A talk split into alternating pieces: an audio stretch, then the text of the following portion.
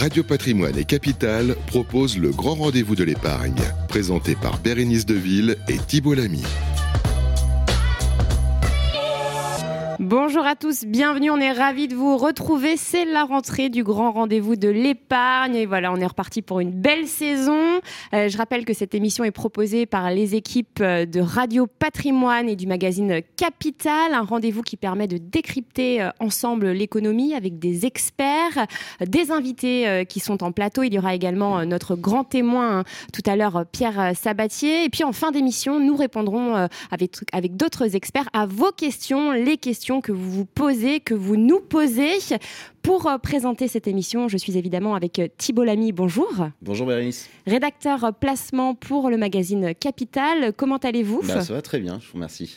Alors pour cette rentrée, bon, émission un, peu, un peu sérieuse puisqu'on va parler inflation et pouvoir d'achat. Hein. Bon, vous l'avez, vous l'avez tous vu, on commence à s'y habituer. Depuis janvier 2021, l'inflation est repartie à la hausse. Elle arrive maintenant aux alentours des 5,9%. cette flambée des prix n'est pas prête euh, à s'arrêter. Alors si on se, fie aux, prévisions, on en parlera évidemment pendant l'émission, hein, mais euh, les prix pourraient encore augmenter hein, de plus de 4% en 2023. Euh, on en parlera également, les banques centrales réagissent, est-ce que c'est une bonne, une mauvaise chose? C'est dans ce contexte que nous allons parler de votre pouvoir d'achat. Le pouvoir d'achat des Français est forcément un petit peu grignoté de plus en plus. En tout cas, votre épargne et vos placements peuvent-ils vous permettre de maintenir la valeur de votre argent C'est une des questions qu'on va se poser durant cette émission. Avez-vous des options pour soutenir votre pouvoir d'achat dès maintenant ou devez-vous vous résoudre à miser sur le long terme? Voici euh, toutes ces questions que nous allons aborder, Thibault, avec nos invités aujourd'hui. Oui, tout à fait, Bérénice. Alors, nos invités, bah, déjà Véronique Riche-Flores. Bonjour, Véronique. Bonjour. Alors, vous êtes économiste indépendante et fondatrice du cabinet Riche-Flores Research. Tout à fait.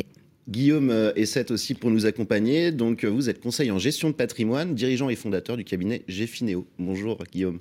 Bonjour Thibault. Eh bien, c'est parti pour le grand rendez-vous de l'épargne spéciale inflation et pouvoir d'achat. Le grand rendez-vous de l'épargne, le grand témoin. Alors, on va peut-être commencer par faire un point macroéconomique. Oui. Thibault Complètement, parce que bah, vous l'avez dit en introduction, Bérénice, l'inflation est à un pic. Hein, on n'avait pas vu ça depuis, je ne sais plus, 30 ou 35 ans.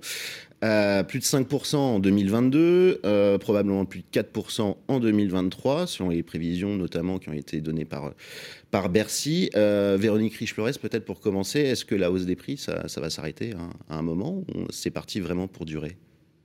Écoutez, la question piège, bien évidemment. Euh, vous avez vu que la plupart des économistes et des banquiers centraux se sont trompés. Hein. Au début du processus, tout le monde pensait que c'était un phénomène transitoire lié au dysfonctionnement post-épidémie, blocage des chaînes de production, pénurie de certains biens, et puis la guerre en Ukraine par la suite, qui a rajouté avec la hausse des prix des matières premières. Hein. Euh, en réalité, on, est probablement face à un phénomène beaucoup plus complexe, beaucoup plus structurel, hein, qui tient euh, également au changement de nos économies Hein, au fait que les ressources, on l'a vu, on le comprend maintenant, ça commence à être intégré, ne, sont pas infinies. Et quand vous êtes à court de ressources, les prix ont tendance à monter. Et c'est probablement pas quelque chose qui va disparaître euh, rapidement. Deuxièmement, on a eu des politiques monétaires qui ont été très, euh, très, très larges avec des injections de liquidités pendant des années. Vous vous souvenez le discours des banquiers centraux il faut que l'inflation revienne vers 2%. Donc on a injecté, injecté des liquidités dans des proportions euh, extrême, euh, tout à fait inédite. ça n'a eu aucun effet jusqu'au jour où finalement, euh, eh bien probablement, les, politiques budgétaires sont venues à la rescousse de la croissance et ont, également contribué à soutenir l'activité. Je pense qu'on a un, un équilibre de politique économique depuis la crise euh, du Covid, hein, qui laisse beaucoup plus de place euh, à l'inflation, parce qu'effectivement, vous avez beaucoup d'aides des gouvernements. Vous avez finalement, euh, si vous vous souvenez du discours des économistes pendant longtemps, il y a, entre 5 et, 10 ans, ceci disait, bien, les actions des banques centrales ne feront rien sur l'inflation, parce que de toute façon, c'est absorbé par des politiques budgétaires restrictives. Tout mm. ceci a naturellement changé avec le Covid et l'argent circule beaucoup plus, elle va beaucoup plus aux, aux agents économiques effectivement et ça crée un phénomène d'inflation. Donc euh, beaucoup euh, d'éléments effectivement qui suggèrent qu'on soit à l'orée d'une nouvelle ère où en tout cas l'environnement de, de prix sera durablement instable. Sera peut-être pas toujours de l'inflation, plutôt euh, des chocs de prix récurrents, mais c'est probablement effectivement euh, ce qui nous guette ou ce qui, euh, ce qui semble le plus probable aujourd'hui. Oui, vous l'avez dit, alors les causes de l'inflation sont multiples. Hein. Il y a évidemment bah, les injections de liquidités suite à la, politique post-Covid, hein, économie post-Covid. Il y a aussi le conflit, la guerre en, Ukraine. Et puis, est-ce qu'il y a aussi la politique zéro Covid en Chine qui, qui alors finalement, oui, la, politique zéro Covid en Chine a fait, euh, fait très peur parce qu'on le sait, la Chine est l'atelier du monde et cette politique a mis sous cloche l'industrie et la population chinoise. Donc on avait, euh, on redoutait effectivement des effets sur l'offre productive, hein, donc mm. davantage de pénuries, etc. Aujourd'hui, eh bien finalement, ce qu'on constate, c'est que euh, l'influence de cette épidémie en Chine est toujours en place, hein, mais elle est probablement secondaire par rapport à ce qu'on comprend des tendances inflationnistes aujourd'hui qui sont beaucoup plus endogènes. Euh, notamment, alors quand on dit endogène, on a beaucoup parlé des facteurs externes, l'énergie, les, les, pénuries de biens en provenance de Chine ou autres.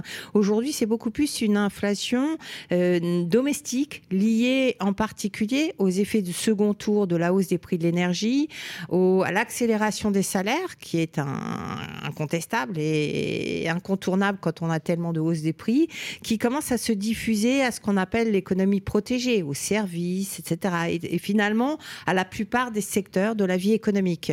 Euh, nous, on calcule ça, les économistes, enfin, on suit ces éléments-là en regardant ce qu'on appelle l'inflation dite sous-jacente en dehors des phénomènes externes, en particulier des prix des matières premières et de l'alimentaire.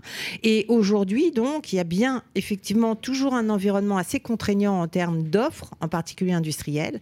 Mais ce qui préoccupe le plus les, les, les banques centrales et également les économistes, c'est finalement ce qu'on observe au niveau domestique, où les choses sont en train de s'incruster en réalité et les comportements sont en train de changer. Ce qui suggère qu'il faudra faire plus pour contrer ces tendances de prix ou s'accoutumer à des rythmes d'inflation plus élevés dans le futur.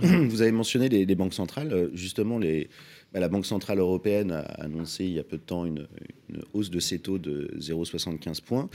Euh, d'autres hausses de taux sont, sont attendues. Est-ce que ça va changer la donne? Est-ce que ça va suffire? Ou euh, Alors, c'est tout le nœud du problème et, les difficultés, euh, ça, peut suffire, enfin ça peut changer la donne sur le plan conjoncturel parce que ces hausses de taux d'intérêt, un, ne sont pas terminées, deux, sont mondiales, donc l'effet est très global et vont finir par avoir un effet sur la croissance de la demande, hein, avec euh, bien sûr un accès au financement qui va devenir plus difficile. Ça va peser sur effectivement l'activité. C'est d'ailleurs ce que semble euh, vouloir les banques centrales aujourd'hui. Finalement, leur raisonnement, c'est de dire on n'a pas assez d'offres ou l'offre est contrainte. Donc, puisqu'on ne peut pas agir sur l'offre, on est obligé euh, de contraindre la demande pour l'ajuster à cette offre. Alors, où sera l'équilibre? Très difficile. Vous pouvez avoir une reprise en Chine et un certain nombre de, contraintes encore euh, présentes qui disparaissent, ce qui fait qu'on aura plus de latitude pour laisser la demande euh, s'accroître. Mais euh, en tout cas, les hausses de taux sont probablement pas terminées, et notamment pour les tout prochains mois. Et, donc, on, attend, celle de la Fed déjà ce soir aussi. On hein. attend celle de la Fed, et vous avez suivi que, bon, à minima, la Fed remontera ses taux de trois quarts de point. Il n'est pas impossible qu'elle décide de faire un point total, sans point de mm. base. Hein. Et, on le sait, euh, si la Fed durcit sa politique ou continue à remonter ses taux d'intérêt, le dollar va probablement mm. remonter. Et ça, sert de courroie de transmission pour forcer les autres banques centrales à remonter les taux d'intérêt. Donc oui, ça finira par jouer. La question est davantage sur les questions, euh, sur les problèmes structurels d'inflation qui, eux, sont beaucoup plus difficiles à anticiper euh, et, qui tiennent au changement de nos sociétés, au vieillissement démographique. On a souvent parlé du vieillissement démographique comme une source de déflation. et on s'aperçoit qu'une fois que le vieillissement démographique arrive en Asie, là où on a besoin de main-d'œuvre pour continuer à produire, alors ça peut être une source d'inflation structurelle considérable. Vous voyez que les sujets sont complexes. Euh, alors, justement, là, on parle de, de la actions hein, des banques centrales, elles sont de plus en plus critiquées, ces actions, notamment par le prix Nobel d'économie. Je ne sais pas si vous avez entendu Joseph Stiglitz, qui a dit que c'était comparable à des saignées, en fait, le fait de, remonter les taux comme ça. Et alors, vous, savez ce que c'était les saignées dans le temps, hein, ça guérissait pas les patients, au, contraire, ça aggravait leur situation. Est-ce que, est -ce que vous comprenez ce, ce discours de la part euh, euh, du prix Nobel de l'économie? Et beaucoup le rejoignent. Hein. On on, dit même que les banques centrales ne sont plus, euh, ne sont plus les, voilà, ne sont plus à jour. leur politique est un peu vieillotte. Est-ce que vous comprenez, est-ce que vous comprenez ça? Bah, Écoutez, je, peux le comprendre. Effectivement, de toute façon, sur le plan conjoncturel, il s'agit d'une saignée. Et, on voit bien l'objectif des banques centrales. Hein, et probablement qu'on va le payer assez cher en termes de conjoncture. Maintenant, ce que je critiquerai davantage, mais c'est trop tard quelque part, hein, c'est plutôt euh, ce qu'ont fait les banques centrales pendant des années, d'injecter des, montants de liquidités dans l'économie qui ont eu des effets absolument calamiteux. Et, c'est ça qu'on est en train d'essayer de commencer à corriger. Mais est-ce qu'on ne va pas droit vers la récession en faisant ça, justement? On va probablement vers une récession, effectivement, mais c'est toute la difficulté de l'inflation. Imaginons que ce soir, euh, Jérôme Powell nous dise, eh bien non, finalement, euh, on est allé trop loin, ça va être trop coûteux, vous savez quoi, on va arrêter de remonter nos taux d'intérêt. Qu'est-ce qui va se passer? Hein. On en a eu en bref une, une, idée cet été avec ce fameux rallye de bear market. Eh bien, les anticipations, un des marchés vont, euh, vont redevenir très favorables. On va euh, repartir comme en 14 avec l'idée qu'on a beaucoup de liquidités sous le pied. Les prix des matières premières vont probablement remonter parce que les perspectives de croissance vont s'améliorer. On aura un peu plus d'inflation. Et que vont se dire les agents? Ben, il n'y a personne pour contrôler l'inflation. Donc le comportement des agents va effectivement se modifier en fonction, ce qui devient autoréalisateur. Donc effectivement, on peut critiquer les banques centrales, surtout pour dire c'est pas en remontant les taux qu'on aura plus de pétrole ou de gaz indéniablement.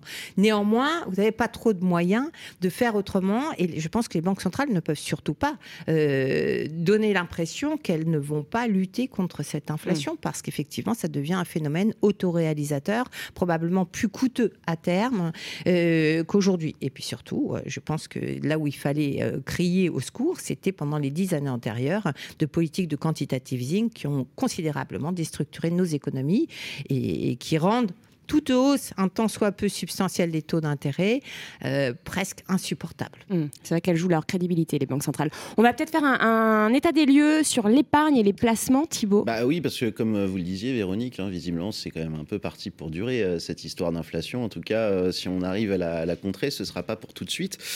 la question pour un particulier face à l'inflation, l'augmentation des prix, c'est bah, comment je trouve des rendements justement à 5-6% au niveau de l'inflation pour pas perdre de pouvoir, de pouvoir d'achat. Euh, je vous pose la, question à, vous, Guillaume. Est-ce que c'est possible actuellement avec, les produits dont on dispose, les placements dont on dispose? Est-ce qu'on peut égaler l'inflation? Alors bien sûr, c'est pas facile.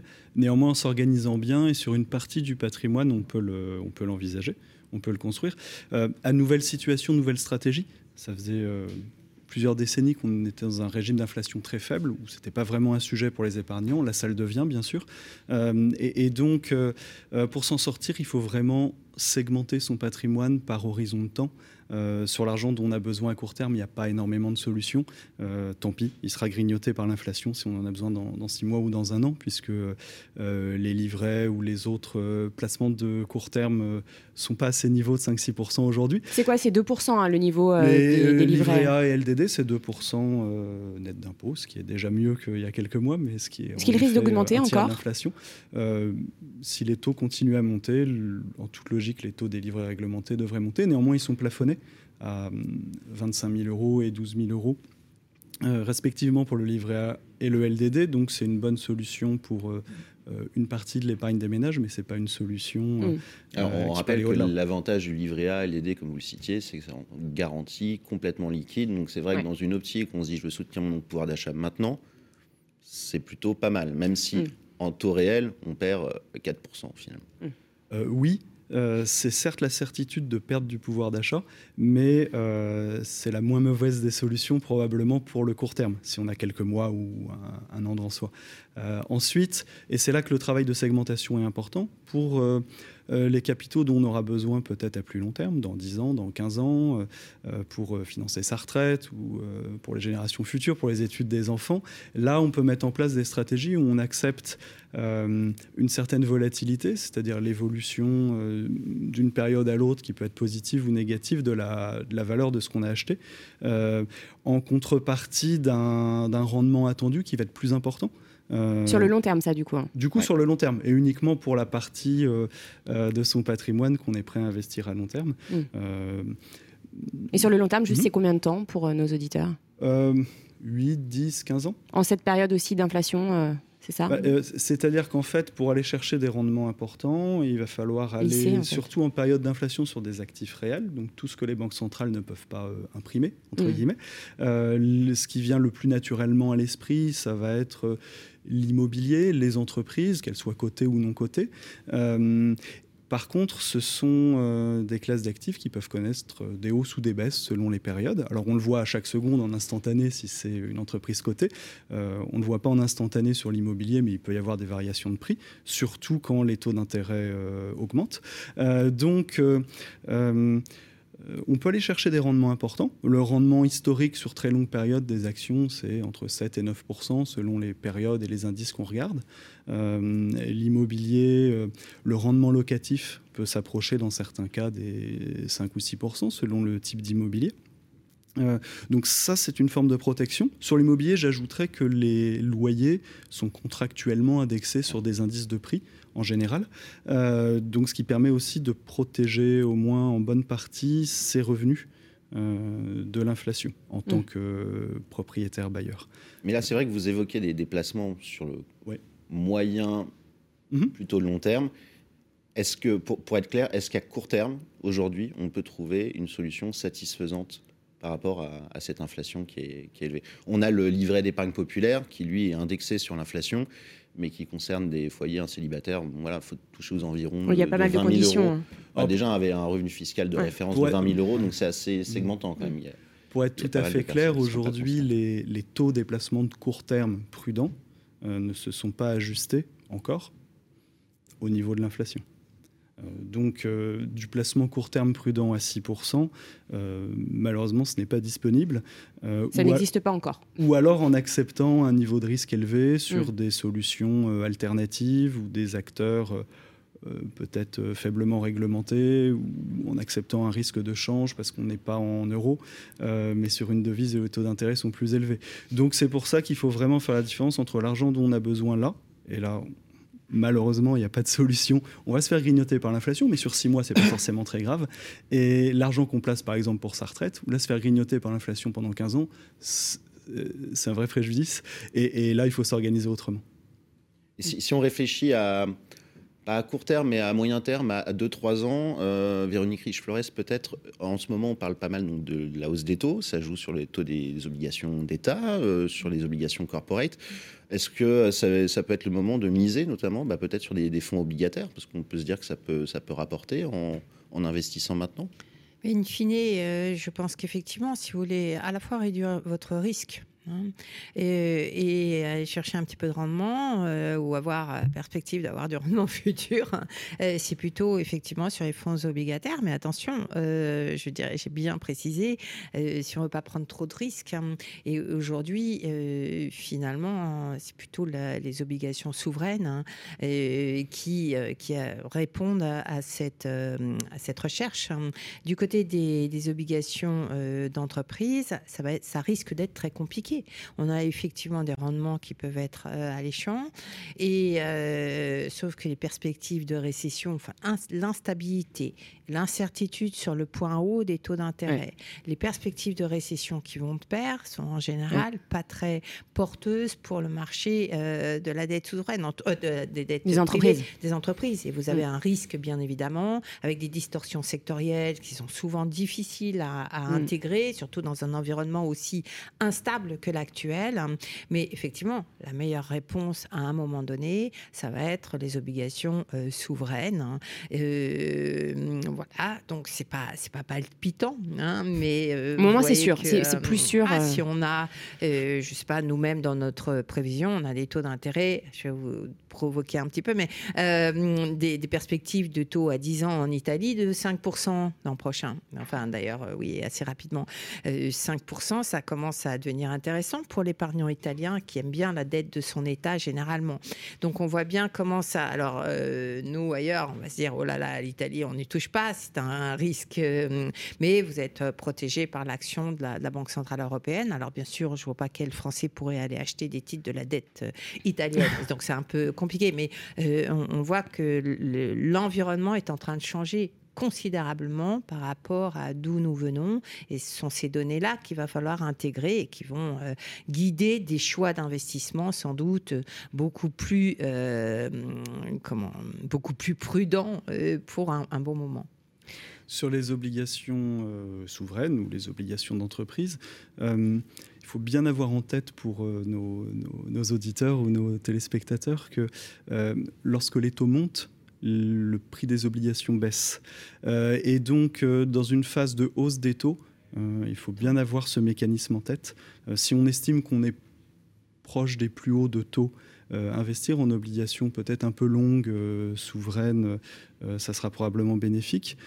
si on estime qu'on a encore pas mal de chemin, vous évoquiez 5% l'année prochaine par exemple sur les, les taux italiens, ça veut dire qu'il faut probablement rentrer au moins progressivement sur ces obligations si elles sont de maturité longue. en effet, euh, quand on aura, des, si ça arrive, des, obligations euh, d'État françaises à 5%, et si l'inflation est toujours de 6%, ça sera probablement intéressant. Mais ce n'est pas le cas aujourd'hui. Il faut choisir le bon moment, il faut attendre le bon moment. Parce que euh, c'est vrai que les fonds obligataires. Le, moment idéal, il est en 2022, il, il se casse un peu la figure pour le moment. Mm. Voilà. On est déjà à 4,20 sur les bons italiens. ça commence à devenir pas mal. Mais... mais... non, mais vous avez tout à fait raison de souligner cet aspect-là. Et c'est sans doute un peu trop tôt, mais ça semble être la voie quand même. Alors tout à l'heure, on parlait des livrets d'épargne hein, qui sont euh, sûrs. Euh, quand on navigue sur Internet, on voit des offres qui promettent des taux à 5%, voire plus. Euh, voilà, ça fait rêver. mais c'est tout simplement impossible. ce sont des arnaques. Donc vous nous en parliez tout à l'heure. Hein, c'est pas possible de trouver ce genre de, taux. on a, Thibaut a été réalisé un reportage. les livrets sont loin d'être les seuls placements concernés. Alors vous avez interrogé Thibault, Claire Castanet, la directrice des relations avec les épargnants à l'AMF, l'autorité des marchés financiers. Et vous allez voir, c'est assez impressionnant. On regarde tout de suite ce reportage. Avec l'inflation, les particuliers veulent des placements qui rapportent gros, voire très gros. Est-ce que ce n'est pas euh, un contexte favorable à, à l'apparition de nouvelles arnaques L'inflation peut avoir euh, deux impacts effectivement chez les épargnants parce qu'ils pourraient être à la recherche de rendements plus élevés et puis s'intéresser à des placements alternatifs. D'un autre côté, les escrocs peuvent surfer sur ce thème-là et effectivement proposer des taux plus élevés euh, et donc essayer de mieux attirer des épargnants sensibles à cette thématique-là pour mieux les, les piéger. Quelles sont les arnaques en vogue? Nous voyons deux thèmes qui sont majeurs, des investissements qui sont proposés sur le forex d'une part et sur les cryptos, avec euh, une augmentation du préjudice moyen déclaré euh, fort sur les crypto-monnaies, donc de fausses crypto-monnaies, euh, qui font qu'il faut être d'autant plus vigilant. Mais ce ne sont pas les seuls, puisque on peut voir qu'il y a toujours des arnaques au parking d'investissement, avec des pertes qui sont extrêmement élevé puisque ça a été multiplié par deux et on est à plus de 100 000 euros aujourd'hui de montant moyen perdu déclaré par les épargnants qui nous appellent. Et puis les arnaques aux EHPAD qui continuent. On vous propose d'investir dans une chambre d'EHPAD, mais il n'y a pas de chambre d'EHPAD et, il n'y a pas d'acteur euh, en face euh, qui nous préoccupe euh, également. Ce que l'on peut voir également comme nouvelle tendance, et ça c'est vraiment très récent, ce sont des propositions sur des investissements dits durables. Et encore une fois, ce sont de fausses propositions pour des éco-parkings, par exemple, alors avec euh, bornes électriques pour recharger votre véhicule. Et on trouve, avec cette nouvelle thématique durable, les arnaques au parking d'investissement qui sont recyclées pour mieux atteindre les personnes mais également on peut voir euh, des ombrières ou des panneaux photovoltaïques qui sont proposés avec des promesses de rendement qui sont élevées, mais là encore il n'y a rien derrière. Avec le Covid-19, les usurpations de l'identité s'étaient développées, est-ce que c'est un phénomène qui s'est amplifié depuis? Les usurpations sont un mode opératoire quelque part, on, on l'a vu. L'exemple le plus frappant, mais il est décliné sur beaucoup d'arnaques, c'est celui des parkings d'investissement. Comment ça se passait? Euh, Vous trouviez une bannière, publicitaire sur Internet, vous cliquiez dessus, euh, on vous promettait des parkings d'investissement euh, tout à fait intéressants en vous montrant une page web où vous aviez des photos des parkings, où vous aviez des logos de grands opérateurs du BTP qui venaient rassurer finalement le prospect. Euh, et derrière, on vous proposait de laisser vos coordonnées dans un formulaire. Une fois ces coordonnées laissées, vous étiez rappelé par quelqu'un qui se présentait comme un conseiller financier. C'était un faux conseiller qui lui-même avait usurpé l'identité de conseiller enregistré à l'ORIAS et dûment autorisé à exercer cette activité. Il vous faisait vérifier sur l'ORIAS que c'était bien lui, puisqu'il vous avait annoncé un nom, un numéro d'enregistrement, mais tout ça était faux. C'est quoi les bons réflexes aujourd'hui pour ne pas se faire avoir? Être bien conscient qu'il n'y a pas de martingale sur les placements financiers. Dès que vous avez un rendement élevé, il y a un risque élevé et vous ne pouvez pas avoir un placement garanti sans risque qui rapporte beaucoup. Ça n'existe pas. Il y a un point de repère très simple, c'est le livret A à 2%. À partir du moment où on vous promet plus en disant que c'est garanti et sans risque, il faut être prudent, se poser des questions et surtout comprendre ce dans quoi on investit. Donc ne pas croire à ces promesses illusoires. Deuxième chose, vérifier à qui on a affaire. Et pour être très prudent, si on est contacté par téléphone, ne pas répondre, ou en tout cas être extrêmement vigilant. Ensuite, si on a été un petit peu plus loin et que l'on a déjà mis le doigt dans l'engrenage, il faut savoir qu'il y a des arnaques sur l'arnaque. Donc il faut stopper ça au plus vite et immédiatement porter plainte, documenter sa plainte pour donner les moyens à la justice d'agir puisque c'est elle qui est en responsabilité face aux escroqueries. Est-ce qu'il y a des produits qu'on doit éviter si on n'est pas spécialiste? Déjà, ne jamais souscrire un produit que l'on ne comprend pas. Ensuite, il y a beaucoup de publicités sur des produits à effet de levier où on vous promet monts et merveilles. Par exemple, euh, des produits Forex, on en voit beaucoup sur les réseaux sociaux, qui sont euh, des produits d'achat-vente de monnaie avec des effets de levier. Cela signifie qu'on vous promet de gagner beaucoup, mais vous pouvez surtout perdre beaucoup, à tel point que les autorités européennes ont pris des mesures parce que beaucoup d'épargnants avaient perdu des sommes importantes. Et aujourd'hui, chez les acteurs sérieux, il y a 7 à 8 personnes sur 10 qui perdent de l'argent sur ces produits-là. Et on a aussi des produits à effet de levier sur les cryptos. Donc prudence, ayez en tête que si vous voulez euh, tester des produits un peu risqués, il faut que cela corresponde à vos possibilités et il faut que ce ne soit que de la diversification, c'est-à-dire une petite partie de votre épargne et surtout ne pas vous laisser embarquer par des personnes qui vont vous proposer de miser un petit peu, puis un petit peu plus et encore un petit peu plus et finalement sans doute ce seront des escrocs et sans doute que vous aurez perdu beaucoup d'argent. Voilà pour ce reportage, euh, Thibault. Vous avez euh, donc rencontré Claire Castanet, la directrice des relations euh, avec les épargnants à l'AMF.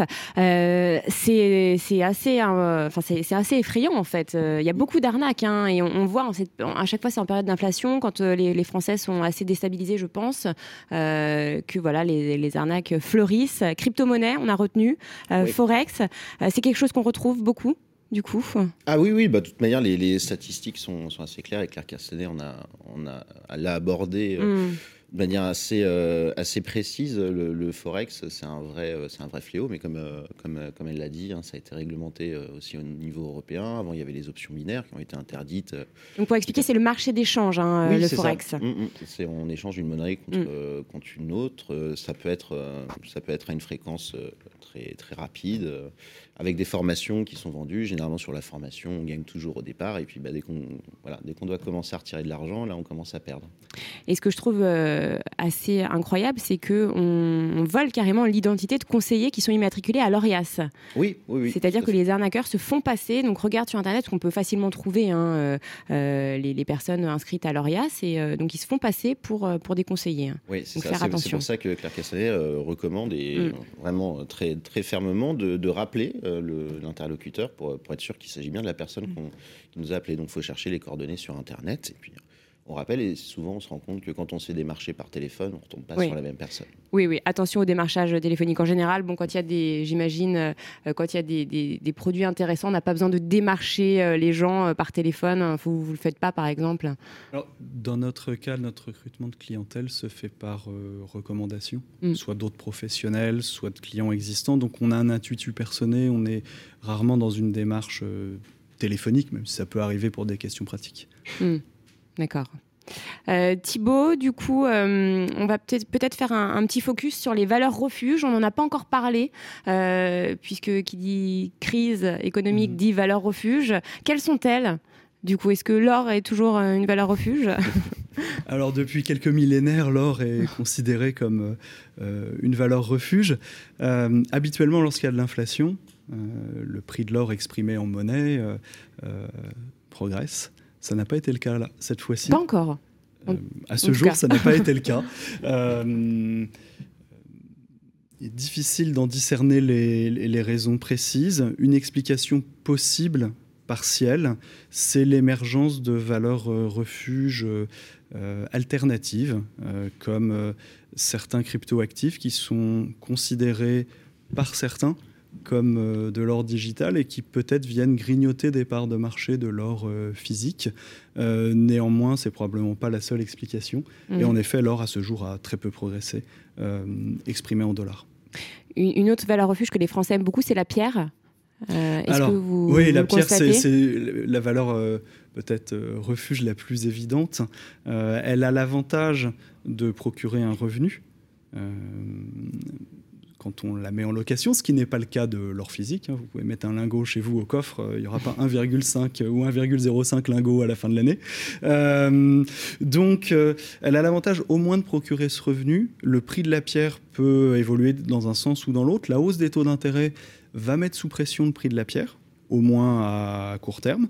néanmoins, tant qu'on perçoit les revenus et qu'on est dans une stratégie de revenus, Typiquement, si on a besoin de revenus complémentaires pour travailler moins ou préparer sa retraite, euh, je dirais le prix du bien en tant que tel, si euh, euh, on n'a pas besoin de le vendre, c'est une information comme une autre, mais qui n'a pas d'impact économique réel tant qu'on perçoit son loyer et que le loyer, lui, peu ou prou, va suivre l'inflation.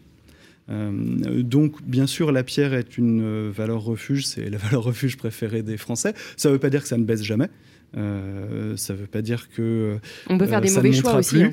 Euh, il faut évidemment être attentif mm. à ce qu'on achète, à la façon dont on le met en location. Si on parle de placement, quand c'est pour habiter, c'est bien sûr autre chose, puisqu'on jouit du bien autrement que par l'espoir de plus-value. et puis, si on peut l'acheter à crédit, c'est quand même, me semble-t-il, une opération intéressante pour se protéger de l'inflation. Je m'explique, aujourd'hui on emprunte, les taux ont un peu monté, mais si on, arrive, si on arrive à emprunter, on va emprunter aux alentours de 2% actuellement sur une vingtaine d'années. Euh, emprunter à 2% à taux fixe sur 20 ans, si on anticipe une inflation euh, plutôt aux alentours de 6 euh, et plutôt longue, eh bien ça veut dire qu'on va rembourser en monnaie dépréciée. Et, et finalement c'est une bonne opération. ça permet de gérer son actif, mais aussi son passif, et d'avoir des dettes à taux fixe quand il y a de l'inflation. Ces dettes-là seront plus faciles à rembourser. Donc ça peut être une façon euh, d'améliorer euh, le profil économique de son investissement dans la pierre. Euh, là où sur les autres actifs, il est beaucoup plus difficile pour un particulier d'emprunter sur 20 ans pour acheter autre chose que de la pierre. Hmm. Euh, comment se faire accompagner, du coup, si on, veut justement euh, une valeur refuge? Comment euh, Qu'est-ce que vous conseillez, du coup, à nos auditeurs? Eh bien, selon, selon le temps et l'expertise de tout un chacun, soit on, s'organise par soi-même, soit on fait appel à des professionnels. sur, le, sur la pierre, schématiquement, il y a de faire selon sa sensibilité. Soit on achète un bien, alors un appartement, un commerce, euh, une surface de bureau, etc., euh, un entrepôt, que sais-je, et on le gère soi-même. Euh, ce qui demande un peu de temps, mais évite de payer des, honoraires euh, à un tiers. Euh, soit à l'opposé, si vraiment on n'a pas de temps à y consacrer ou c'est pas la tasse de thé de, l'investisseur, il existe des, fonds immobiliers, par exemple des, SCPI, qui, pour l'investisseur de long terme, peuvent représenter une bonne alternative, puisque là, il n'y a pas de gestion et une diversification sur généralement quelques dizaines ou quelques centaines d'immeubles, ce qui permet de diluer, diversifier le risque locatif. Quand on a 100 locataires, s'il y en a un qui ne paye pas ce trimestre, euh, on s'en aperçoit moins que si on a un locataire. Si on rappelle, par exemple, pour les CPI, hein, sur les 30 dernières années, on n'a jamais eu un rendement moyen sur l'ensemble des CPI inférieur à, à 4%. Donc c'est vrai que c'est quand même pas mal. Contre l'inflation, c'est plutôt une bonne, encore faut-il choisir les bons secteurs. Les bons, oui, c'est ça. Bien sûr. L'hôtellerie pendant le Covid. C'est ça, ou les, bureaux aussi, c'était pas le meilleur. Euh. Les, les, loyers à 4%, si c'est net de tout frais, etc., c'est déjà pas mal. Euh, mais surtout, euh, à la différence d'une obligation, qui versera le même coupon chaque année pendant sa durée de vie, le loyer sur un patrimoine immobilier, s'il y a de l'inflation, aura tendance à augmenter. Euh, donc c'est une forme de protection des, revenus contre l'inflation. Après, les autres valeurs refuges, l'or, pareil, on peut l'acheter soit physique, la mettre au coffre chez soi, ou de l'or euh, papier, entre guillemets, euh, mm. sur, un compte titre, selon le niveau de protection face à un éventuel déconfiture du secteur financier qu'on veut avoir. et puis, euh, pour les cryptos, moi, le conseil que je donnerais à vos, à vos auditeurs, c'est euh, euh l'AMF a établi une liste des prestataires de services en actifs numériques. Euh, j'invite tout un chacun à s'assurer que le prestataire auquel il fait appel est bien sur cette liste. c'est sur Internet, hein, la liste, on peut la trouver sur Internet. sur le hein. site de l'AMF. Mm. et, et c'est déjà une première étape pour s'assurer qu'on a affaire à des acteurs sérieux et au moins enregistrés à ce stade. Euh, c'est une bonne première étape. Bien sûr, les cryptos, c'est extrêmement volatile. Si on parle des principales, Bitcoin, Ethereum, euh, là encore, il euh, n'y a pas de martingale.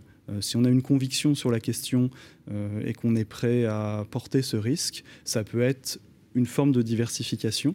vous parliez de création monétaire sur les monnaies dites traditionnelles, le dollar, l'euro, etc.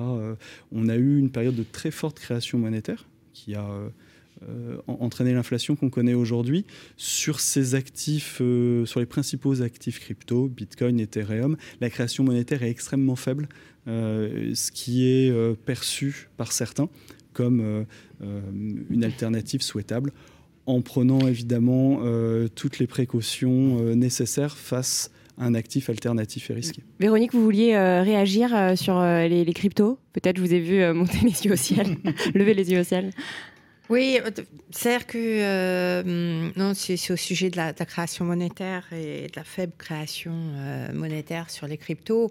je, pense que quand même une large partie du phénomène des crypto-monnaies hein, et de la valorisation de ces dernières surtout a résulté et résulte de des excès de création monétaire. Bien sûr. Hein. Voilà. Donc il y a euh, euh, une communication euh, qui, est, très forte et, mm. je pense que se limiter à, au, domaine, à l'univers de la crypto ou des cryptos, et, on le sait, ces instruments sont construits sur le fait qu'ils vont être rares à un certain moment, mais leur valorisation actuelle me semble-t-elle, elle, complètement liée à ce qu'on a fait comme politique monétaire ces dernières années, qui était une hérésie. Hmm. Donc à partir de là, j'utiliserai en fait, euh. avec vraiment beaucoup de hmm. parcimonie l'argument euh, de la rareté euh, monétaire des cryptos. on a vu ce que ça a donné hein, au, au, tout début, au moindre signe de normalisation de l'environnement de taux d'intérêt ou de l'environnement de politique monétaire. Hein.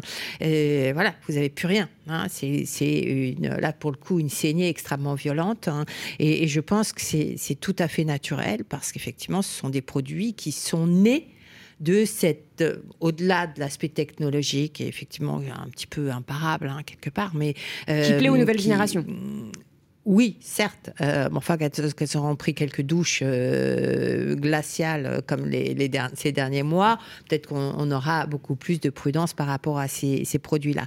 Non, moi, je pense qu'il il faut essayer de, pour les particuliers, comme tout un chacun, c'est pas facile, mais essayer de prendre un peu de recul par rapport à ce que nous vivons. Hein, pour comprendre d'où on vient et euh, où, euh, où tout ce qu'on traverse semble nous mener. Et euh, il me semble que là où on va est un environnement beaucoup plus instable. Beaucoup plus instable. Et quand on dit inflation, on dit problème politique, on dit problèmes sociaux, donc politique. Quand on dit raréfaction de la ressource, on dit politique de protection des États, donc protectionnisme. Et le géopolitique devient très instable. C'est exactement ce qu'on traverse aujourd'hui. Donc effectivement, on peut plus voir le monde d'hier avec les mêmes lunettes. la mm. circulation des capitaux, l'aisance. Le, vous savez, en économie, on a parlé de grande modération pendant 30 ans. Voilà. Aujourd'hui, c'est la fin de cette grande période de, grande modération. Et euh, pour le moins, en tout cas à ses débuts, elle va nous amener énormément d'instabilité. Je pense que ce critère-là est très important. Alors, par rapport à ce que disait monsieur, effectivement, ben, la pierre, ça a aussi un autre avantage, c'est que ça rend un service. Mm, mm. ça rend un service, c'est un toit souvent. Mm. Euh, après, le problème, c'est qu'aujourd'hui, elle est très survalorisée, elle est très chère cette pierre, donc on, risque effectivement de, de perdre, de prix, de perdre des prix réels certainement baisser. Euh, et ça risque d'être difficile d'assurer le rendement des loyers parce que précisément, euh, il y a de l'inflation et qu'on n'est pas sûr que les loyers arriveront à suivre l'inflation parce qu'il y a un problème social aussi, hein, sociétal. Mais au moins, on a quelque chose qui peut rendre un service. Et je pense que du coup, effectivement, euh, ça fait partie de la problématique de la pierre hein, et de l'investissement dans la pierre qui reste. Euh, alors après, ça dépend des régions, ça dépend des classes d'âge. Il vaut mieux pouvoir. Euh, si on peut s'endetter aujourd'hui, qu'on est jeune et qu'on peut s'endetter à 2, 2,5% sur 20 ans, mm. oui, alors allons-y, presque les yeux fermés, je dirais, dans ce cas-là. Très bien. Eh bien, merci infiniment euh, à nos deux invités, Véronique Riche-Flores, économiste indépendante et fondatrice du cabinet Riche-Fleur Research, et Guillaume Essette, conseiller en gestion de patrimoine, dirigeant et fondateur du cabinet euh.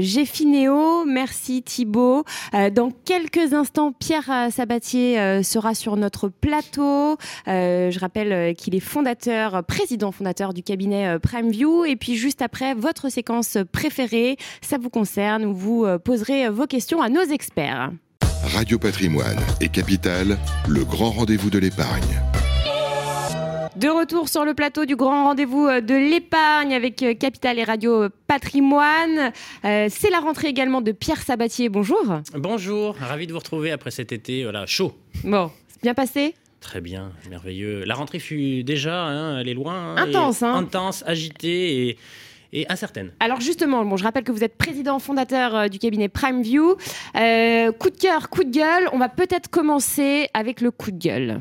Alors le coup de gueule aujourd'hui, je vais peut-être prendre un peu à contre-pied tout ce qui se dit en ce moment, c'est euh, les difficultés qu'on a à passer d'un sujet à l'autre. Hein. les marchés de maintenant depuis presque six mois, neuf mois jouent un seul sujet. Je crois que vous en avez parlé par ailleurs. En fait, c'est celui de l'inflation. Tout à fait. L'inflation est un sujet évidemment très inquiétant, hein, qui a transformé en fait l'allocation d'actifs depuis le début de l'année, qui a entraîné d'ailleurs les actions, tout comme les obligations à la cave. Hein. Depuis le début de l'année, on est à moins 10, moins 15 En fait, quel que soit l'actif donc euh, qu'on a en portefeuille. Donc ça, c'est extrêmement douloureux. Sauf que notre point de vue, c'est qu'aujourd'hui, il faut changer son fusil d'épaule et le sujet principal n'est plus, le péril n'est plus inflationniste, mais il est plutôt récessionniste. Et je vais vous donner quelques chiffres pour vous montrer à quel point aujourd'hui, il faut surtout s'inquiéter du ralentissement en cours, notamment aux États-Unis, plus que en fait de l'appréciation des prix. Pourquoi? Parce que un, euh, les prix ont déjà commencé à refluer.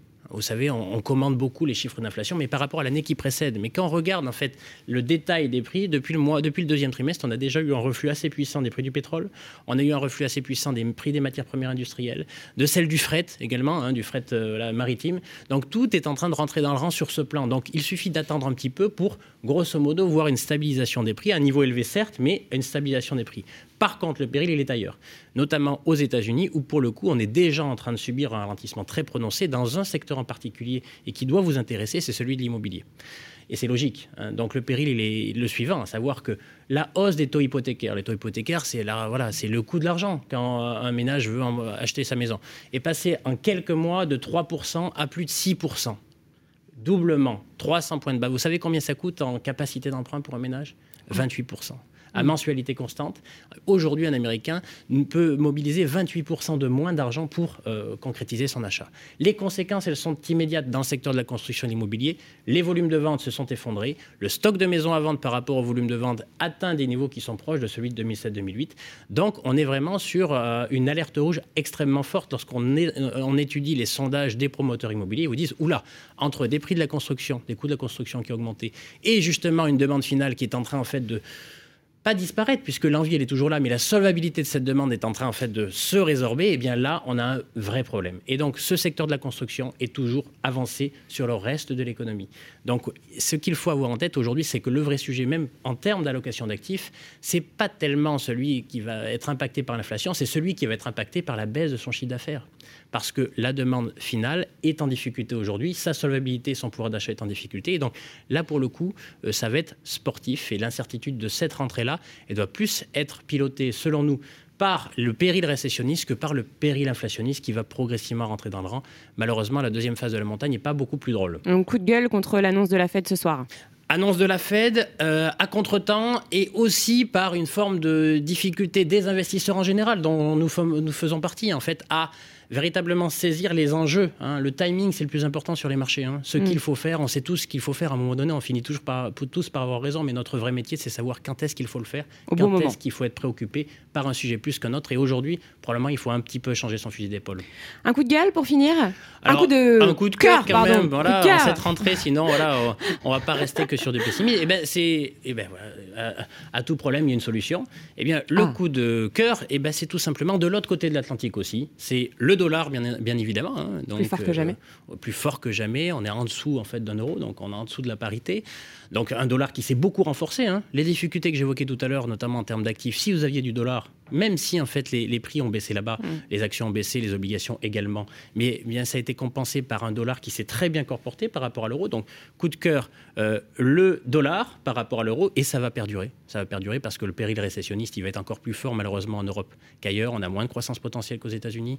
On a une proximité plus forte avec le conflit russe, euh, russe-ukrainien qui fait qu'on est naturellement plus touché et déstabilisé dans nos chaînes de production. Donc voilà, l'Europe, c'est compliqué. Et on est totalement dépendant aussi. On, est, beaucoup plus dépendant que les États-Unis. Totalement dépendant. Et, euh, également, on a une politique monétaire qui, malheureusement, suit un petit peu celle de la mm. Fed la Réserve fédérale américaine, la Banque centrale américaine, et euh, alors même qu'on a moins de croissance potentielle. Donc on est vraiment sur, sur la tangente. D'ailleurs, un petit aparté, je parlais des taux hypothécaires. Chez nous, on n'a pas commencé à voir le début en fait de ce phénomène-là, hein, puisque les taux non, hypothécaires n'ont augmenté que de 30, 40 mm. points de base, les taux, les, taux de crédit immobilier. Attention, hein, les taux souverains ont pris 200, 250 points de base en quelques mois, ça ne va pas durer. Donc on va vraiment avoir cette augmentation-là. Mais tout ça pour dire le dollar et l'obligation américaine, parce que dans un monde incertain, quand je vous dis que finalement les périls inflationnistes vont rentrer dans l'année prochaine, eh bien une obligation à 10 ans, vous savez que l'État est solvable, quoi qu'il se passe. De toute façon, si l'État américain n'est plus solvable, c'est la fin du euh, monde.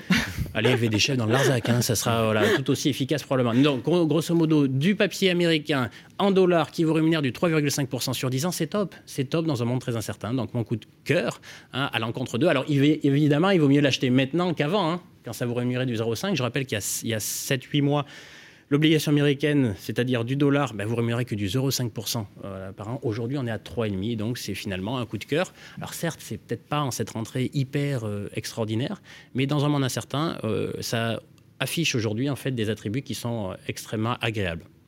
Merci beaucoup Pierre Sabatier. Tout de suite, la séquence Ça vous concerne. Le grand rendez-vous de l'épargne, ça vous concerne.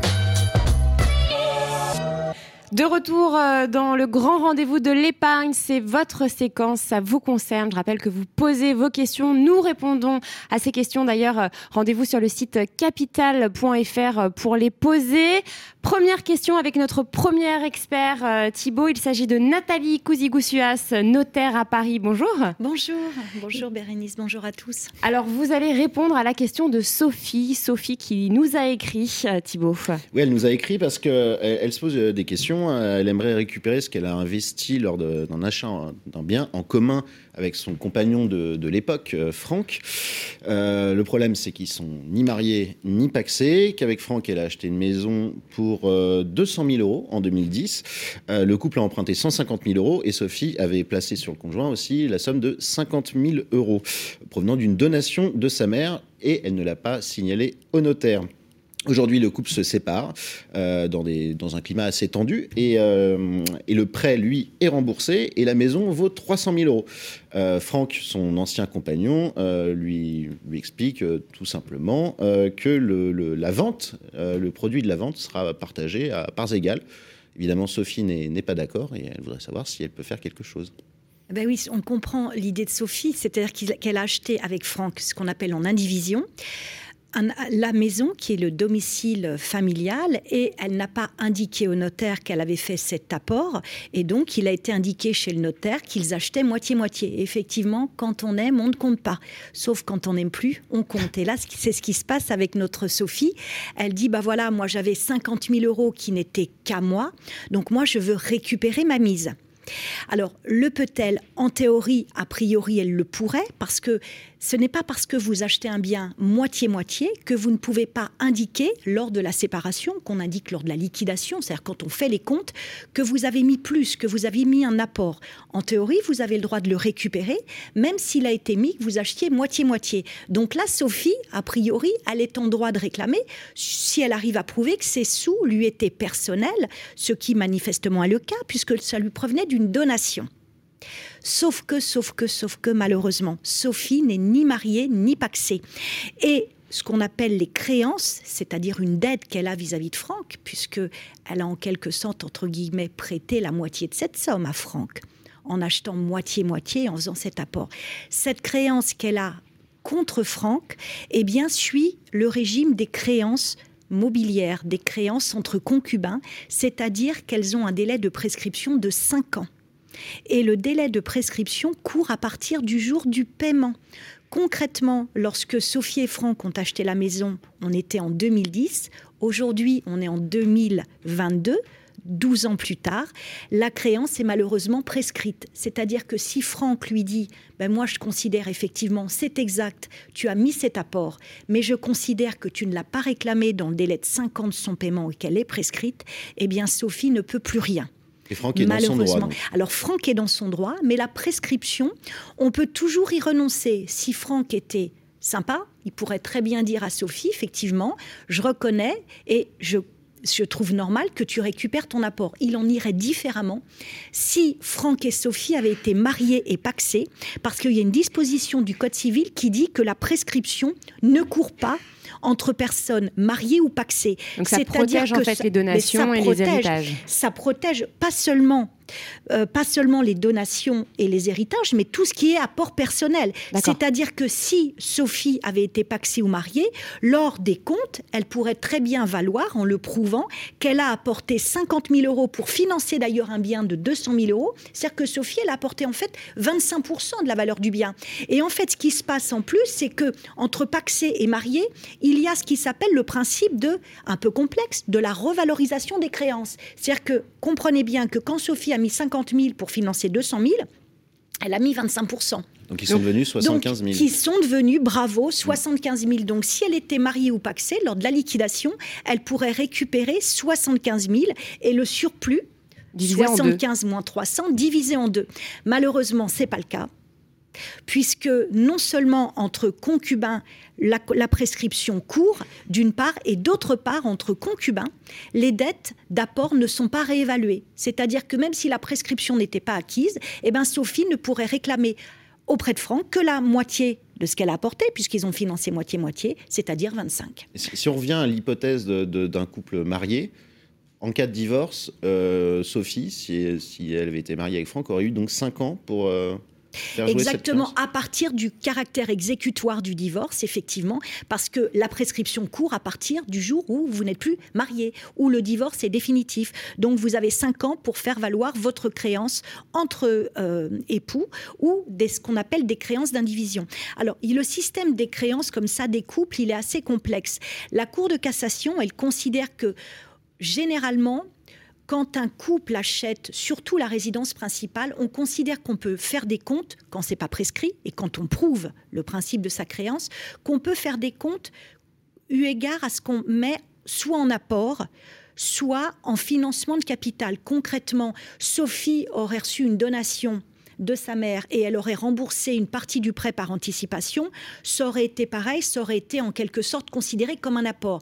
La Cour de cassation considère que, en principe, tout ce qui est apport en fait capital, on peut le récupérer pour autant que ce soit pas prescrit. En revanche, et c'est souvent le problème des époux séparés de biens qui achètent un bien ensemble et le prêt est remboursé au mois le mois par un seul des époux. Bah, la Cour de cassation considère, même si c'est des époux séparés de biens et où normalement ils sont indépendants, bah, que le remboursement d'un prêt au mois le mois pour la résidence principale, ça constitue une contribution aux charges du mariage, concrètement, qui n'y a pas de compte. Et ça a été étendu aux partenaires paxés et même aux concubins, parce qu'on considère que c'est une contribution aux charges de la vie courante. Donc concrètement, paiement au mois le mois d'un prêt, il n'y a pas de créance, il n'y a pas de compte. En revanche, apport, oui, mais dans le cas de Sophie, pour autant que cette créance ne soit malheureusement pas prescrite. Donc, conclusion, quand on aime, on ne compte pas. Quand on aime, il faut compter et surtout préciser au notaire euh, qu'on fait un apport euh, qui provient d'une donation. Surtout quand ça bien provient d'une donation. Bien sûr, parce qu'il est évident qu'on va pas, quand on s'entend bien, on n'y pense pas. On ne va pas aller chez le notaire pour dire, bah voilà, j'ai mis 50 euh, 000 euros pour rembourser par anticipation. On ne le fait pas. Donc, et les gens sont de plus en plus, entre guillemets, décomplexés et c'est pas pour ça qu'ils s'aiment moins. C'est-à-dire qu'on constate chez les notaires de France de plus en plus de couples qui se renseignent pour des contrats de séparation de biens et aussi pour que les choses soient très claires lors du financement. Et c'est pas pour ça qu'on sait moins. Et c'est mieux que les choses soient dites parce que si ça avait été bien fait par Sophie, elle n'aurait pas cette mm. difficulté aujourd'hui. Donc il faut dire les choses au notaire. Merci infiniment, maître. Le grand rendez-vous de l'épargne, ça vous concerne. Le deuxième expert, la deuxième experte nous a rejoint sur le plateau, Thibaut, pour répondre à vos questions. Il s'agit de Charlotte Tamer. Bonjour. Bonjour. Directrice euh, conseil chez Yomoni. Alors, Aujourd'hui, Sandrine a une question, euh, Thibaut. Oui, c'est une question qui porte sur l'épargne salariale, plus exactement le déblocage exceptionnel de l'épargne salariale qui est qui est permis depuis la, fin de l'été. Euh, Sandrine, notre lectrice, elle a besoin d'argent, donc forcément, bah, ça l'intéresse. Elle voudrait savoir sous quelles conditions c'est possible et, à quel prix. Hein. Là, on parle de, fiscalité, et puis bah, en gros, elle veut savoir si elle y a intérêt, si c'est intéressant pour elle. Ok, effectivement, au mois d'août est dû à la reprise d'une inflation assez forte euh, en Europe et plus particulièrement en France. Il y a une loi pouvoir d'achat qui a été votée au mois d'août euh, de cette année par le gouvernement pour améliorer le pouvoir d'achat des Français. Et parmi ces dispositifs, il y avait la possibilité de sortir de manière anticipée de son plan d'épargne entreprise. Le plan d'épargne entreprise, c'est un dispositif épargne salariale que vous avez ou pas, toutes les sociétés n'en ont pas, que vous avez au sein de votre entreprise. Généralement, quand il y a plus de 50 salariés, il y a une obligation c'est assez courant d'avoir un dispositif d'épargne salariale et souvent il est constitué de deux contrats. À la fois le plan d'épargne entreprise où les sommes versées sont bloquées pendant 5 ans, c'est-à-dire que vous versez de l'argent en 2020, il est libérable en 2025, vous versez en 2021, il est libérable en 2026 et ainsi de suite. Et à côté, vous avez son acolyte, le PERCO. Les sommes sont libérables de manière anticipée selon plusieurs conditions. D'abord, seules les sommes versées sur le plan d'épargne entreprise, qui peut être aussi un plan d'épargne inter-entreprise ou un plan d'épargne groupe, PE, PEI, PEJ, mais tout ce qui aura trait au PERCO n'est pas libérable. On rappelle le PERCO, hein, c'est le plan d'épargne retraite. Plan euh, d'épargne retraite collectif, voilà. Et d'ailleurs, tout ce qui a trait au PER aussi n'est pas libérable de manière, euh, de manière anticipée. Donc on reste vraiment sur le plan d'épargne entreprise. Ensuite, la catégorie des sommes qui sont versées sont les sommes versées au titre de l'épargne salariale par l'entreprise. Sont visées par là les primes d'intéressement, les primes de participation et les primes éventuel d'abondement.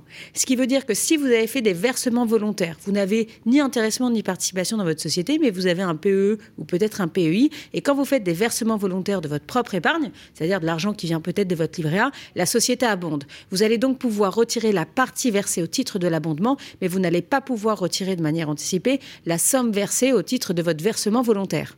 D'accord Donc ça, ce sont les sommes qui peuvent, être, euh, qui peuvent être libérées. Il faut, sont libérables aussi tous les versements épargne salariale, comme je les ai mentionnés, faits par l'entreprise avant le 1er janvier 2022. Donc tout ce qui a été versé au titre de l'épargne salariale par l'entreprise depuis le début de l'année n'est pas libérable de, euh, manière anticipée d'ici la fin, euh, d'ici la fin de l'année. La somme maximale par bénéficiaire que l'on peut retirer, c'est 10 000 euros euh, prélèvements sociaux euh, euh, nets de prélèvements sociaux parce qu'en fait il y a quand même de la fiscalité. Imaginons que vous ayez mis 5 000 euros sur votre dispositif plan d'épargne entreprise. Ces 5 000 euros sont devenus 6 000 euros parce qu'ils sont placés sur les marchés financiers. Vous allez quand même devoir vous acquitter d'une, alors pas de la fiscalité, mais de prélèvements sociaux qui sont de 17,2% en France et qui sont prélevés sur la plus-value. Vous avez mis 5 000, il y a 6 000, donc il y a 1 000 euros de plus-value et ces 1 000 euros seront taxés de 17,2%. Donc le montant global c'est 10 000 euros net de ces 17,2%, à condition qu'il y ait de la plus-value sur l'argent qui avait été euh, déposé. Là, une, autre des conditions, c'est que les sommes qui sont versées, euh, les sommes qui vont être retirées, doivent être destinées à des dépenses de consommation. Donc il n'y aura pas de vérification formelle, on ne va pas vous demander de justificatif de ce que vous allez faire avec euh, ces 10 000 euros, si vous pouvez retirer ces 10 000 euros, mais on mentionne quand même dans la loi que des justificatifs de ces dépenses pourront être demandés par l'administration fiscale on se demande bien quand même comment l'administration fiscale va viser monsieur X ou Y sans les provoquer, hein, bien évidemment, euh, qui a retiré 4 ou 5 000 euros euh, pour améliorer ses, conditions de vie d'ici d'ici la fin de l'année. En fait, pourquoi je vous dis ça? Parce qu'en fait, généralement, tout ce qui est placé en épargne salariale, c'est pas vous. L'épargne salariale, c'est un petit peu l'assurance vie que vous propose votre employeur en quelque sorte. Hein. C'est un placement qui est fait à travers l'entreprise. Vous n'êtes pas, euh, vous n'êtes pas décisionnaire quant à, la qualité euh, du dispositif d'épargne salariale, à la qualité des fonds que vous allez trouver à l'intérieur. Et souvent, dans l'épargne salariale, malheureusement, il y a quelques secteurs qui sont en train de révolutionner le marché, mais ils sont encore très peu nombreux. L'épargne salariale, on est vraiment sur de la gestion de masse qui coûte très cher en termes de frais et qui n'est pas très qualitative en termes de performance. Et donc, ce que j'ai envie de dire, c'est que soit vous avez besoin de ces sommes et donc utilisez-les pour euh, finir votre année convenablement, les demandes de sortie doivent être effectuées avant le 31-12-2022. Soit vous n'avez pas vraiment besoin de cet argent, mais vous vous rendez pas bien compte que votre argent ne fructifie pas tellement. Est-ce que ce serait pas l'occasion de retirer 10 000 euros et de les réinvestir en toute conscience avec euh, un gestionnaire euh, assez euh, transparent, avec des frais de gestion assez peu élevés et pourquoi pas digital? Merci beaucoup Charlotte Tamer. Le grand rendez-vous de l'épargne, ça vous concerne. Troisième et dernier expert qui va répondre à la dernière question, Thibaut Stéphane Absolu, bonjour. Bonjour. Directeur associé chez Pixie Conseil. Et Jérôme a une question avec ce, ce fameux taux d'usure, hein, puisqu'il veut acheter un appartement, Thibaut. Exactement, il veut acheter un appartement. Bon, il a un, petit hic, hein, c'est qu'avec ses revenus, il a peur d'être bloqué par le, fameux taux d'usure. Euh, il a à côté de ça, quand même, il a un petit peu d'argent hein, sous la forme d'un capital qui, est, disponible dans, dans un contrat d'assurance vie. Il veut savoir s'il peut s'en servir de, son contrat d'assurance vie pour arriver à ses fins et faire passer son, son dossier. Voilà, il demande conseil finalement. Alors, c'est, on comprend l'interrogation de Jérôme. Le taux d'usure est aujourd'hui sur les lèvres de pas mal de monde. Alors, juste peut-être pour resituer, euh, le taux d'usure, de quoi parle-t-on? C'est le taux maximal auquel aujourd'hui un établissement de crédit peut octroyer des prêts euh, à des euh, particuliers. Ce taux-là est fixé par la Banque de France chaque trimestre. Hein. c'est pour ça qu'on a aujourd'hui un, questionnement et, des manifestations autour de ce, de ce taux d'usure. Et il résulte en fait du taux effectif moyen qui est pratiqué par les banques, augmenté d'un tiers. Euh, ce qui normalement laisse une marge pour les banques. Euh, aujourd'hui, le taux d'usure euh, qui avait été fixé au 1er juillet 2022, on est sur des taux longs avec des crédits immobiliers de 10 à 20 ans à un taux de quasiment 2,6%, ce qui est notre taux d'usure, et sur des crédits à la consommation, parce que le taux d'usure concerne toutes les formes de crédit, et des crédits à la consommation où on est à 4,93% sur le taux d'usure, sachant que dans le taux d'usure, on comprend l'ensemble des, euh, des coûts du crédit, donc aussi bien les frais de dossier, l'assurance emprunteur et évidemment le taux du crédit.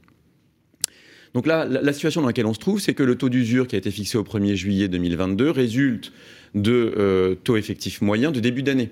Et on a eu, euh, tout le monde l'a constaté, quand même une hausse relativement rapide des taux d'intérêt, ce qui fait que le taux d'usure a été rattrapé quelque part par la hausse des taux.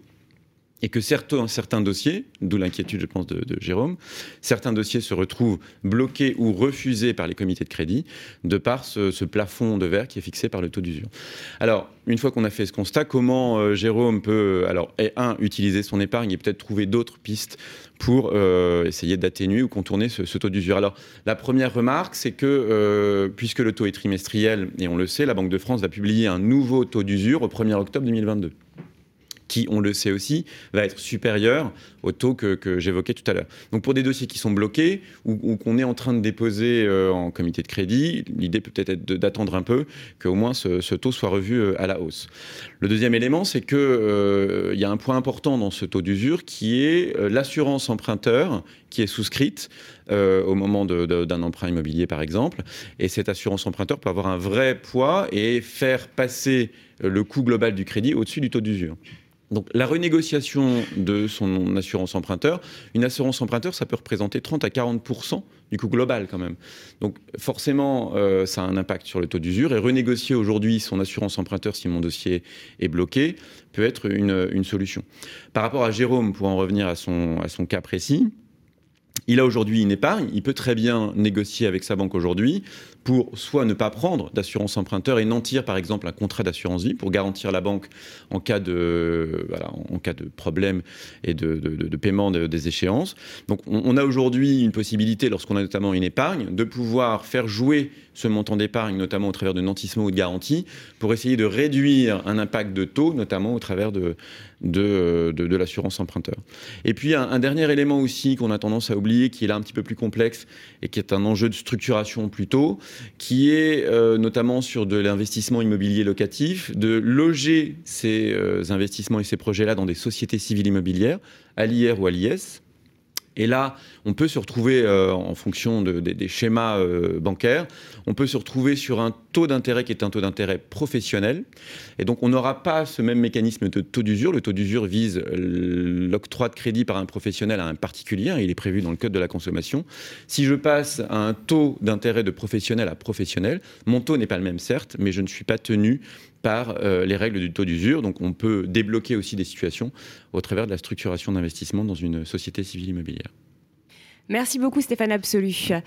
L'émission euh, touche à sa fin. Le grand rendez-vous de l'épargne, c'est terminé. Rendez-vous le mois prochain, Thibault. Tout à fait. Pour, euh, pour un nouveau numéro. Vous pouvez évidemment retrouver l'émission sur le site de Radio Patrimoine et sur le site du magazine Capital.